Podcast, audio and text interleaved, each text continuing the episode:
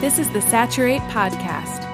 Saturate is committed to seeing a gospel movement happen in North America and beyond, in which every man, woman, and child have a daily encounter with Jesus in word and deed.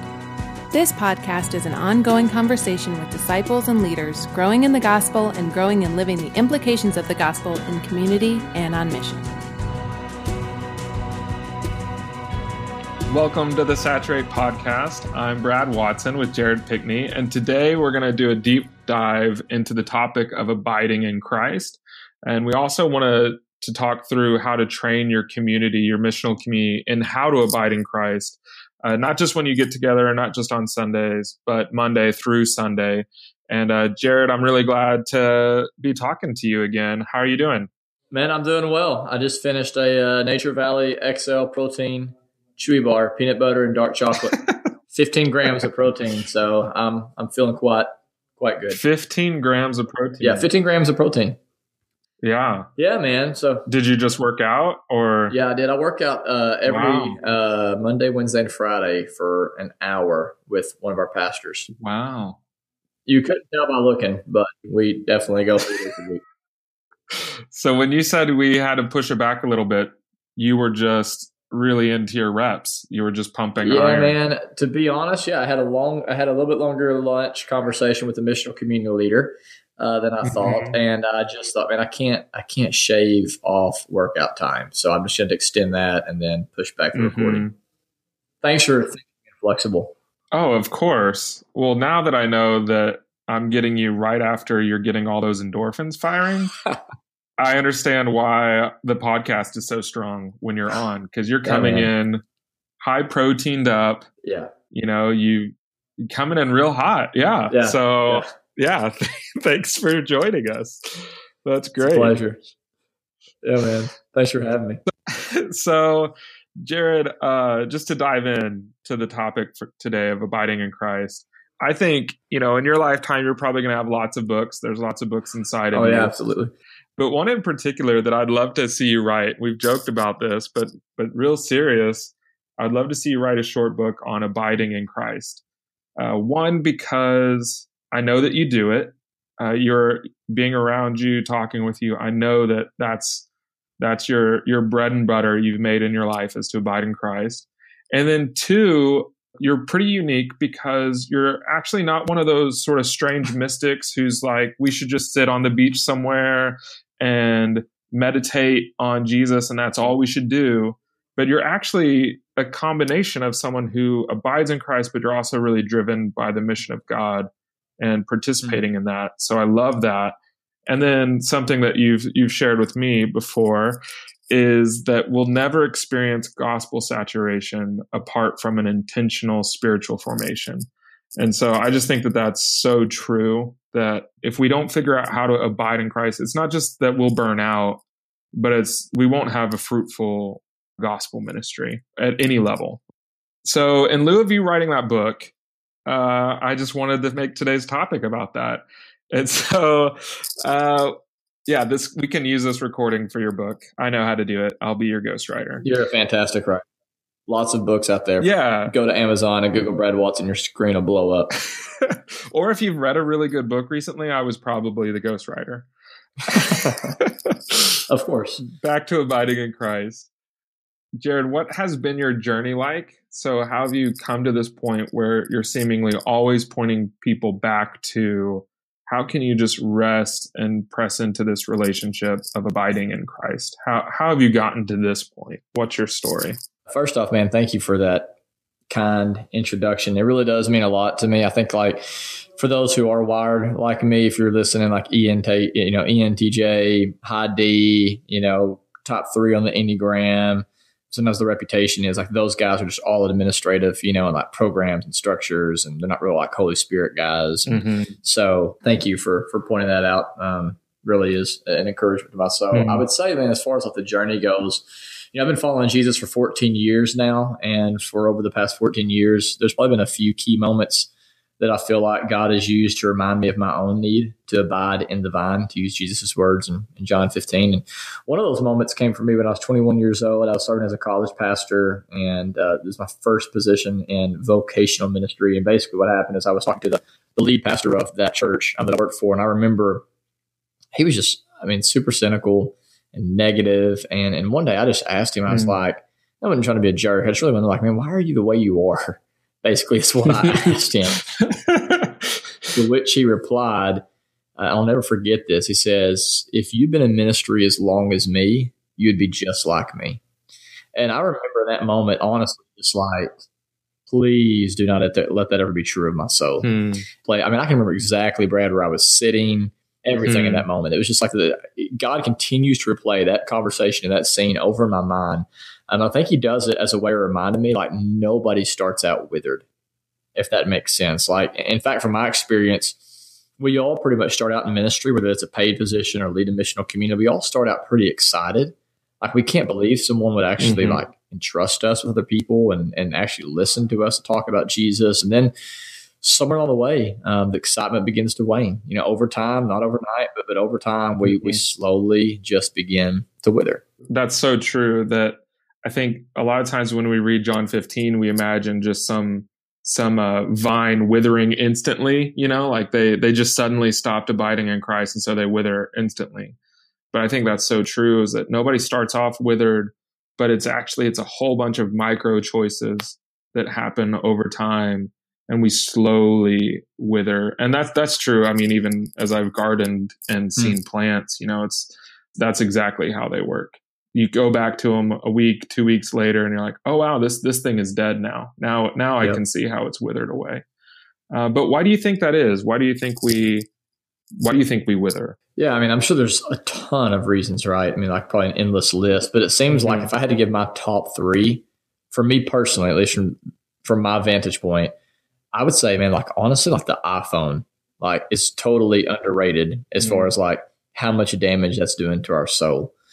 I mean, I saw a statistic yeah. just recently that said like the average millennial is spending five hours on their phone a day, wow. and they're swiping their phone for an average of two thousand six hundred seventeen times a day. Wow! Like, man, if you if you've read James, if you've read James K. Smith's book, "You Are What You Love"? Yeah. I don't know if you've if you've read. Okay, yeah. I mean, that whole idea of like every time you do mm-hmm. something, it does something to you. Right. I mean, think about that. Like, if you're swapping your phone two thousand six hundred seventeen times a day, like that's doing mm. something. It's forming you into someone or something. Like you're becoming a disciple probably more of Netflix or social media or whatever than you are of Jesus. And so, yeah. you know, what happens is like literally the iPhone becomes an addiction to where it's like we want to read our Bible, but then we have all these emails and texts we have to return mm-hmm. to right now, you know?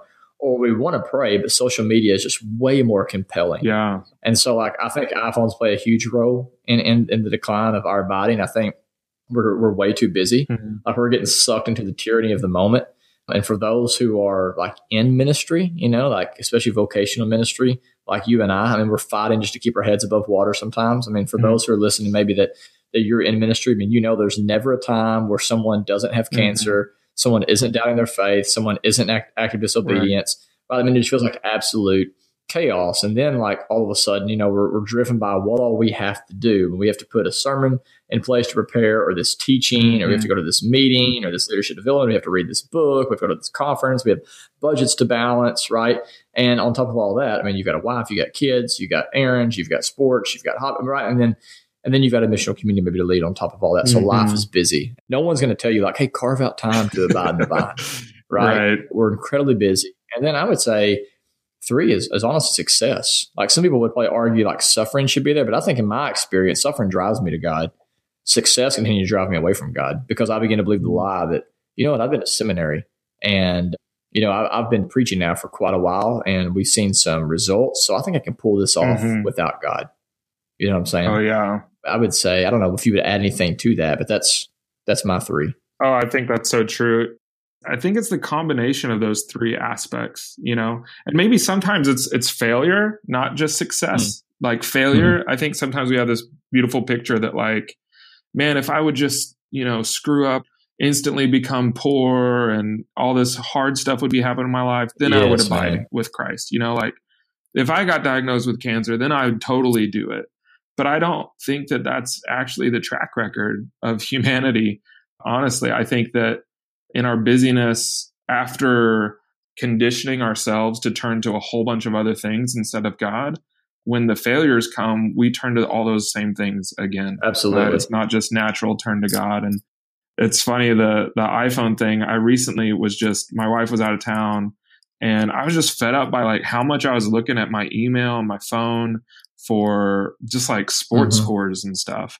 And so I gave my phone, I got onto Safari. You can get on Safari and change the settings on your phone of what your phone can access on the internet. And so I made it to where all it could access was the Saturate website and then our church's website. And then I gave the phone to my daughter, who's six years old, to put punch in and create some new like security code. So you hmm. can't change that.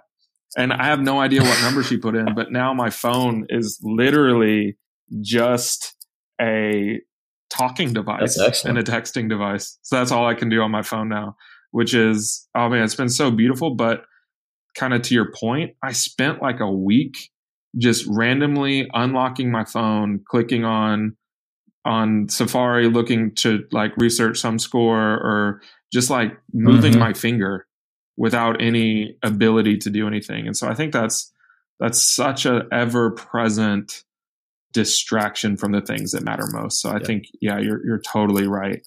Um, I do think it's important to realize. So you're looking at the iPhone, talking about busyness, talking about success, failure. You know, I would say like kind of in that failures, we just don't know how to. In, in Western society, more than any other society, we just don't have a, a category, a good category, really a good theology around suffering and failure, and how much God really totally uses it to make us like Christ. And then mm-hmm. I would say because we live in an instant gratification culture, yeah. Like, so you do pray and you don't see like instant results. You're like, oh, it must mm-hmm. not be working. Like, abiding in the vine, like, that's lame. Like, God's not here. Right. I'm moving on. Yeah. And we could talk mm-hmm. a lot mm-hmm. more about that. But I think right. like, just to get back to your question about the journey, I mean, that was a big moment for me. I would say two other moments quickly is, is just, um, you know, whenever we hired um, Adam Breckenridge on here, which you know, I mean, he's done a lot of work with Enneagram and, and he's really kind of helps us with a lot of the spiritual formation stuff here at our church when we hired him, he connected me to Richard Plass, um, who's become really just a spiritual director in my life. He meets with pastors all over ministry leaders on just this idea of spiritual mm-hmm. formation. And Richard had me take the Enneagram. And I remember my first meeting with him. He just said, Look, man, if you don't learn how to slow down and just be with Jesus, like you're going to have a heart attack within the next 10 years, or you're going to blow up your family or your ministry. Mm yeah, man. So that just really set me on a journey where I stumbled across this idea uh, of things like downstream and upstream practices as a way of of being with Jesus, and we could talk more about that. And then I would just say, finally, there's guys like John Mark Comer who basically have inspired me to read men like Dallas mm-hmm. Willard and Eugene Peterson and Richard Foster and Richard Rohr and some of these other you know contemplative spiritual leaders. And so hmm. I would say that's that's that's all kind of tied into the journey. Hmm those aha moments are so powerful. I, I, think for for me personally, the first time I I really recognized this powerful invitation from Jesus just to just to rest and put all trust and and priority and abiding in Him was actually when my my mother in law died. Uh, she died suddenly about nine years ago, uh, over nine years ago now, and I was in the midst of trying to help start a church, do on the side writing, leading missional communities in Portland, and going to seminary. I was actually in a seminary class, like an intensive three day thing, because I was going to like knock out this this course with actually Gerry Breshears. And then uh, I got a phone call that my mother in law had passed away, and my wife was traveling. She was in the Midwest, and I suddenly found myself as this young 24 year old racing through an airport to try to connect with my wife and go through customs and get a visa to go to Brazil where my wife's mother lived and uh, this whole series of events where it was just mm. so present before me that this was beyond my ability to do anything. The confrontation with death and the people around me mourning, realizing like there is no way I can be a savior in this situation uh, there's no way for me to even help. Like we had to do all sorts of legal things to in Brazil. It was a bureaucratic mess, and I didn't have the I, I'd never been to this country before. I didn't know where to drive or the process. Like I was completely helpless. And it just sort of showed me really clearly like the only thing I could do and the best thing I could do, and the only way to like really love my mm. wife was to actually abide in Christ as the only true source of life in, in kind of the face of death. And uh, I was given a picture uh, of what that was like later, just as this a, a recurring theme of uh, me realizing I can't be the savior. And so a picture that's always really helped me has been from The Empire Strikes Back, uh, Star Wars, episode two or five, depending on who you are. But in that one, uh, Luke Skywalker is training with Yoda, and Han, that's when Han Solo, Chewie, C3PO, all of them are in Cloud City, and they get captured by Darth Vader. He's training, Luke's training with Yoda. He gets this vision that uh, they're all in danger, and so he leaves his training. He leaves Yoda to fly to this city, uh, where he goes kind of full of this belief that not only could he single handedly break into the city and find them, but he could also rescue them from Darth Vader and literally hundreds and hundreds of stormtroopers. Uh, that's like his full belief. And then he arrives in the city just to realize that the whole thing was mm. just a trap. And the only reason his friends were in danger was because of his predictable ambition to be the savior. Darth Vader knew that his ambition to be a savior would lead him there. Uh, and that's the only reason his friends mm. were ever in danger at all. Mm. Like that's the only reason that's a story is because it was just so predictable his own heart to play the hero, and that's what created their his friends' horror really and, and terrible uh, situation. If you know if you can live within the Star Wars universe for a second, but he arrives to that reality and uh, and he realizes that it's a huge lie that he can't save them and that actually his desire to save them is what destroys them and it's what destroys himself and i think that for me from that that story when my mother-in-law passed away and it comes up over and over again but it's just god destroying that lie for me because when I see Jesus as a true savior, he looks nothing like me. He has a power, an authority, a love, a glory, a control that I don't have, not just to another degree, but just period. Like I just don't have that. Uh, I'm not God.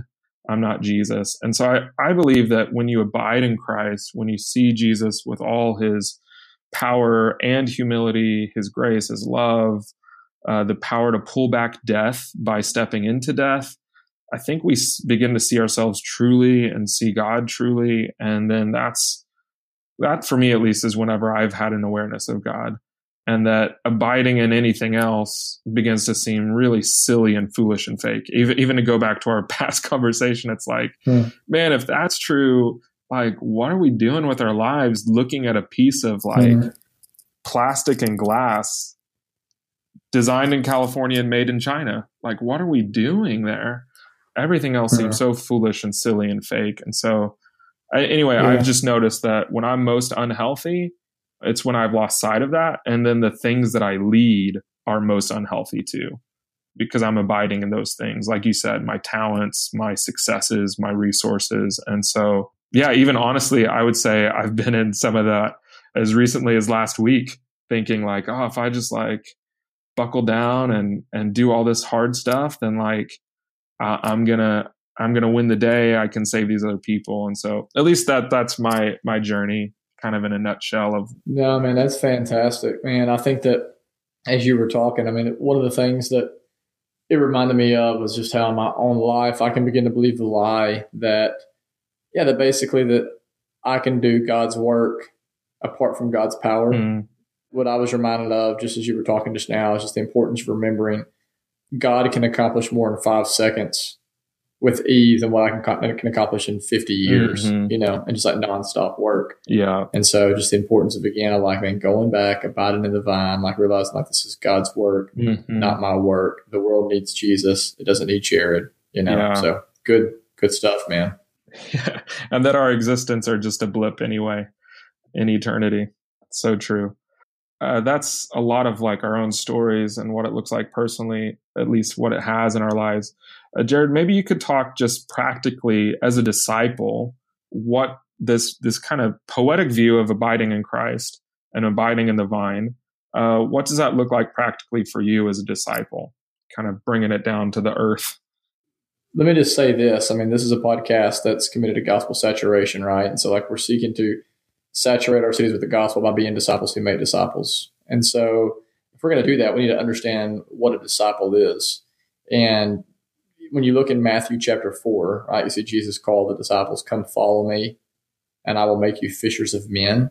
Hmm. And so, if you were to break that down, you could say that the goal of the disciples reorient their lives around three goals. Goal number one, to be with Jesus. Goal number two, to become like Jesus. And goal number three, to do what Jesus did. Mm-hmm. You know, to use a Southern term, like you can't get the cart before the horse, right? Like, yeah. And you were talking about it earlier, just this idea of like, we cannot, we'll never experience gospel saturation apart from spiritual formation, right? Like, mm. if we can't understand goal number one, which is to be with Jesus, like, the rest of it's just not, it's not going to happen. Right. Mm. And so, like, this is why we've been building this, our whole church around this idea. And we've been realizing that we've been sending an unformed people out to form the culture, and the culture's been eating them alive. Yeah. And so, like, we've got to go back to the basics. I mean, you and I, I think I've talked about this, but I mean, now, like, you are a radical Christian if rather than like 89% of American society who wakes up and touches their phone, or if rather than touching your phone, you just like read a psalm and pray for five minutes. When you do that, like you're varsity Christian now. All of a sudden, that's because like nobody's been formed. Like, nobody understands the basics of how to yeah. abide and divine. And so, like, that's a great question. It's very important in this whole conversation around saturating our shoes with the gospel through making disciples who make disciples, right? And so, mm-hmm. I would say this as leaders, when it comes to, you know, like if we want to lead our people and being with Jesus, like it's going to start with us. Mm-hmm. And so, practically for me, what it looks like, and this is what works for me, is I'm, I'm definitely more of a morning person than a night person. I have to wake up early before my kids get up and spend time in silence and solitude. And so, what that looks like for me is if I'm going to get up before my kids, I need to probably be up by six at the latest. Okay. In order for me to feel like getting up at six, I've got to go to bed a little bit earlier. So mm-hmm. the, the battle actually starts the night before. The fact that, you know, rather than saying I'm watching Netflix till 1030 or 1045, like I'm going to try to be in bed and asleep by 10, mm-hmm. if at all mm-hmm. possible. And so I'm going to wake up at six. I'm going to brew a cup of coffee and I'm going to open the blinds and I'm going to pull out my Bible and I'm going to pull out a Moleskine. I'm going to read a psalm, at least one psalm. But typically, what I try to do is I will read, like if today is the 15th of March, I read Psalm 15, then Psalm 45, then 75, mm-hmm. then 105, and then 135. And that's not new to me. I don't remember where I got that from, but I'll do that. You know, re- basically pick five chapters. I will read it. I'll look yeah. for what jumps out to me. And really, kind of even before I do that, by the way, as I, I just do kind of like a centering prayer. And so literally that's where I just take a deep breath. Uh, this mm-hmm. morning I did 10 deep breaths. And I, the whole point of that is I know God is with me, but I'm often not with him. Mm-hmm. So I just say like, God, I know you're here. Now help me to be here. Mm-hmm. I'll even start by like thinking about what I'm uh, feeling like physically or what I'm seeing or tasting. Mm-hmm. Um, just trying to aware my surroundings, my senses. And then I'll even think about them like what emotionally am I feeling right now? So fear. This morning I was feeling fear, hurt, anger, loneliness. Mm-hmm. And so I just begin to kind of take that before the Lord before I even dive into the scripture and just kind of like speak that to him and just kind of do some listening prayer to see what he has to say about that. Mm-hmm. Sometimes I'll journal about it, but eventually I get into scriptures. I'll begin to kind of pray through kind of the way I approach scriptures. And I'm trying to get super practical here. Maybe some of this will be beneficial, some will not. But for me, what I do is I use kind of the acronym TIME for reading scripture. And so you start with the text, you immerse yourself in it. And so I've got two commentaries on the Psalms but I can't remember the guy's uh, first name, but last name's Kinder, K E N D R. And so I'll, you know, maybe immerse myself in a, in a, a, a verse that jumps out to me by reading deeper in that commentary. Um, or just kind of meditate on. It. If you were to look at me, like walking while I was reading the Bible, there's a lot of times the Bible is going to be on my lap, and I'm going to be kind of like looking up, hmm. like somewhere else, because I'm I'm thinking about it. Does that make yeah. sense? I'm really meditating on it, chewing on it.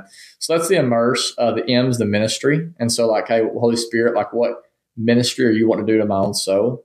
Mm. or maybe what ministry you calling me to in light of this, what I need to repent of, what needs to be changed, or what conversation to be having with my wife, or maybe some of my mission community, or another pastor, or whatever. And then the E of that acronym time is is empower. So I pray over that. Mm. Does that make sense? Yeah. So I'm praying for God to kind of to put the power behind that. And then apart from that, morning routine, and that's just what works for me. You know, I mean, that's probably by the way, all of that's going to go within probably like a 30 to 45 minute range. So for mm-hmm. those who mm-hmm. kind of trying to wrap, like, how long does that take? Um, it's about 30 to 45 minutes for me. and then I'm doing things like I'm setting reminders in my phone. I need that. And so, mm-hmm. you know, at like 1130, basically reminded of my need for salvation. It's mm-hmm. kind of mm-hmm. like, you know, just, man, I need God to continue to save me.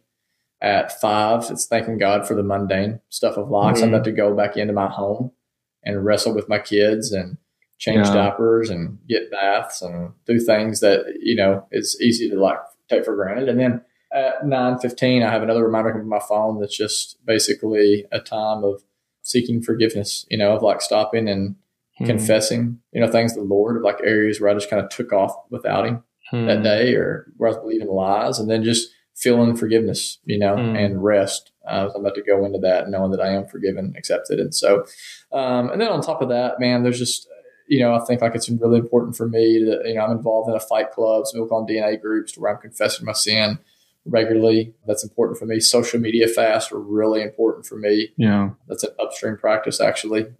Putting my phone away after dinner is important for for us. So we put our phone away, turn it on silent so we're not just, you know, that's that whole addiction to the iPhone deal. And then one of the things that I'm even trying to do with our, our staff is once a week we all go to a cemetery here in town hmm. um, where we're reminded honestly of just like how short our life is hmm. and how like insignificant we really are in the grand scheme of things hmm. um, and that there's an eternity to wait and that what we're taught what we're doing here has eternal value and then we just pray together wow. um, as a staff so that's some of the, practicality of, of what it looks like for me that's awesome. Does that make sense?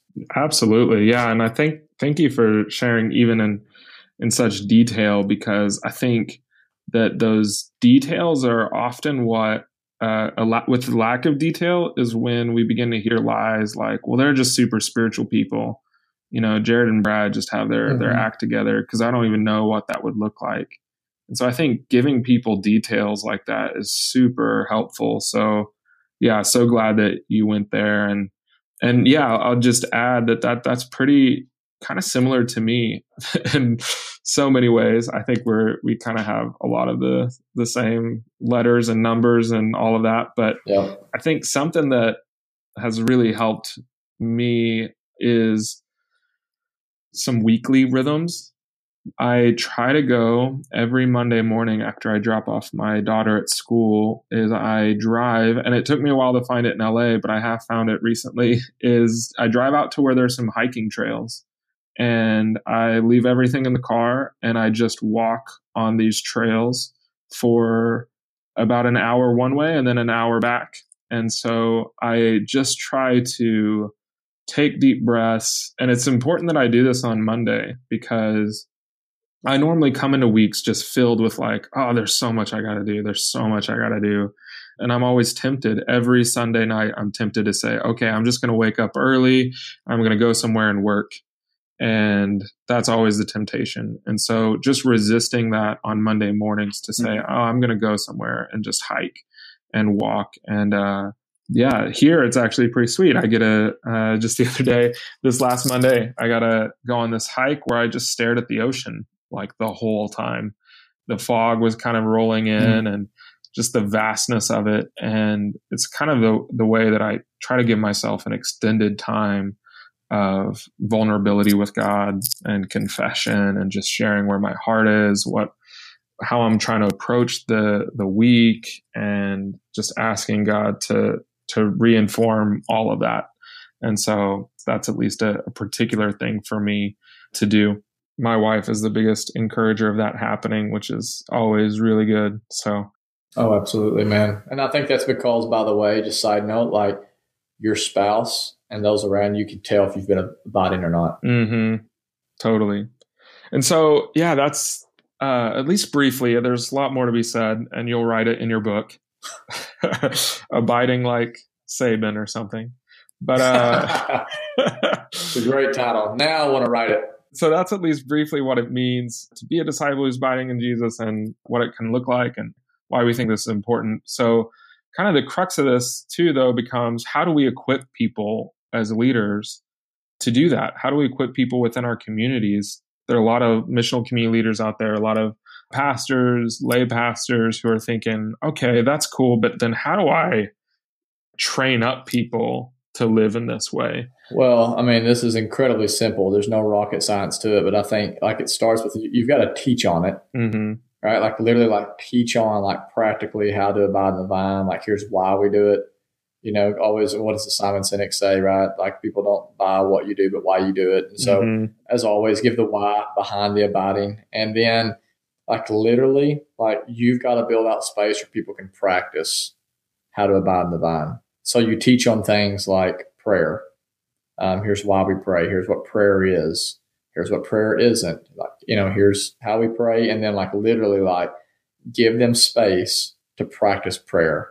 And so like for us as, as we're, you know, if you're not a pastor, maybe you can even share this with your leadership in a very humble way. Or if you are a pastor, something I would encourage you to do is begin to build out literally like sermon series for those of you that have Sunday gatherings to where mm-hmm. um, you teach on these things, right? And then like we actually literally have discussion guides. The way this looks for us, we have discussion guides that go with our sermons. We do it three times a year, and then we have these discussion guides basically that go with the sermon that helps people practice what we've been teaching throughout the week, and then they come back together and kind of brainstorm that, uh, or kind of you know brainstorm and and give feedback into kind of how that went, how it didn't go, that sort of thing. And so and one of the things we did for our folks too that's been really, really helpful, and you can actually grab this resource off Saturate. I think, Brad, you can correct me on this if I'm wrong, but that's right. We built out uh, personal spiritual formation plans that are unique to uh, your personality type, and a lot of kind of what the Enneagram says. And so if you're not familiar on that, you can go and listen to one of our podcast episodes earlier. We talked about the Enneagram and how it's a tool for our spiritual formation. And so um, we built out specific plans that give you upstream and downstream practices that are unique to your personality type. And by upstream and downstream practices, mm-hmm. I mentioned this earlier. A downstream practice is a spiritual discipline that that will energize you. Okay, kind of this practice that will energize and just bring you life in the moment and immediately just like stir your heart towards Christ. And then an upstream practice is something that's kind of hard and maybe awkward, maybe even a little bit scary, and it hits you where you're weak. And both are necessary because one of them brings you life pretty much right out of the gate, hmm. and the other one hits you where you're weak. So it keeps you from being lopsided, right? It keeps you from being that that guy at the gym who only works out chest and never works out his legs because his legs are weak, right? And looks like he's going to topple over. So mm-hmm. um, these are just things we've built out for our people, and just kind of keep it on the radar, man. Yeah, and just walk with them through it. Don't take anything for granted. Don't assume anything um, and just walk with them through these practices. Yeah, that's awesome. That's such a good idea. And just to add to how do we equip people to do this, I'd say one is to be an example. It's hard even to do what you were just saying to teach on this or be a tour guide in a country we've never been ourselves. And I think mm. people. Need uh, examples of that. And even as we were talking about our, our spouses and the people close to us being real great cheerleaders for us to abide in Christ because they can tell if we've done it or not. It's actually a primary way in which we lead our families. It's a primary way in which we lead our missional communities is by being an example of someone who is learning to to follow Jesus mm-hmm. in this way, where our life with God is a priority. And so I think that's that's a huge piece uh, because then you can invite people into to doing what you're doing, or you at least have the questions to help them. Maybe getting up and following the time acronym that you mm. laid out jared isn't going to be great for right. everybody but at least as you know as you struggle as a leader to figure out what will work you learn how to ask the right questions to help other people kind of unlock uh, how they will do it and it'll be beneficial for them so i think that's a big piece as a leader um, even if you're a missional community leader you might take this podcast and then say oh great i can't wait to just jump in and like tell people what they need to do that could be great, but you can just bring yourself in as a learner too and say, hey, let's all learn how to do this together as you become an example. And then there are just a few other things that I think really equip people to do this well, and that's uh, practicing together. I think often we make our spiritual lives a private affair. We make mission public, we make family public and justice public. It's like a thing that we're all doing. But then when it comes to abiding in Christ, it's a private thing. And so I would just encourage people to make it a public communal practicing. In Dietrich Bonhoeffer's book, A Life Together, uh, it's actually a book on communal spiritual disciplines. A lot of people just love the introduction, but the rest of it's like, uh, how do you practice prayer and reading the Psalms and confession as a group of people, not as an individual? And so I think we need to recapture an imagination for communal spiritual disciplines. And I think that might begin by practicing listening to Jesus in prayer and reading the scriptures together, where we, you know, read a psalm and just kind of sit quietly. I think there's a great opportunity even to to bring people with you as you go if you go on a little walk to as a community carve off time one of our communities here in la did this recently where they carved off a morning where they all met and did this hike to this top of the hill where they could overlook the city and they just said on the way up we're going to listen to what god might say and then at the top we'll share what god said mm. to each of us and we'll just try to listen to the spirit and then maybe that'll edify us and then we'll come back down and and say what, how are we going to walk away from this uh, following jesus differently so i think many ways to learn how to do that but i, I think it's it's a huge piece uh, not just studying the bible for information but but listening to jesus I think another great way to learn how to do this is to practice mm-hmm. confession together and just make it a regular rhythm where even with a whole diverse group of people, you can just sort of declare, yeah, this is what I'm actually believing about God. It's it's it's not true. I just want to confess that as a sin and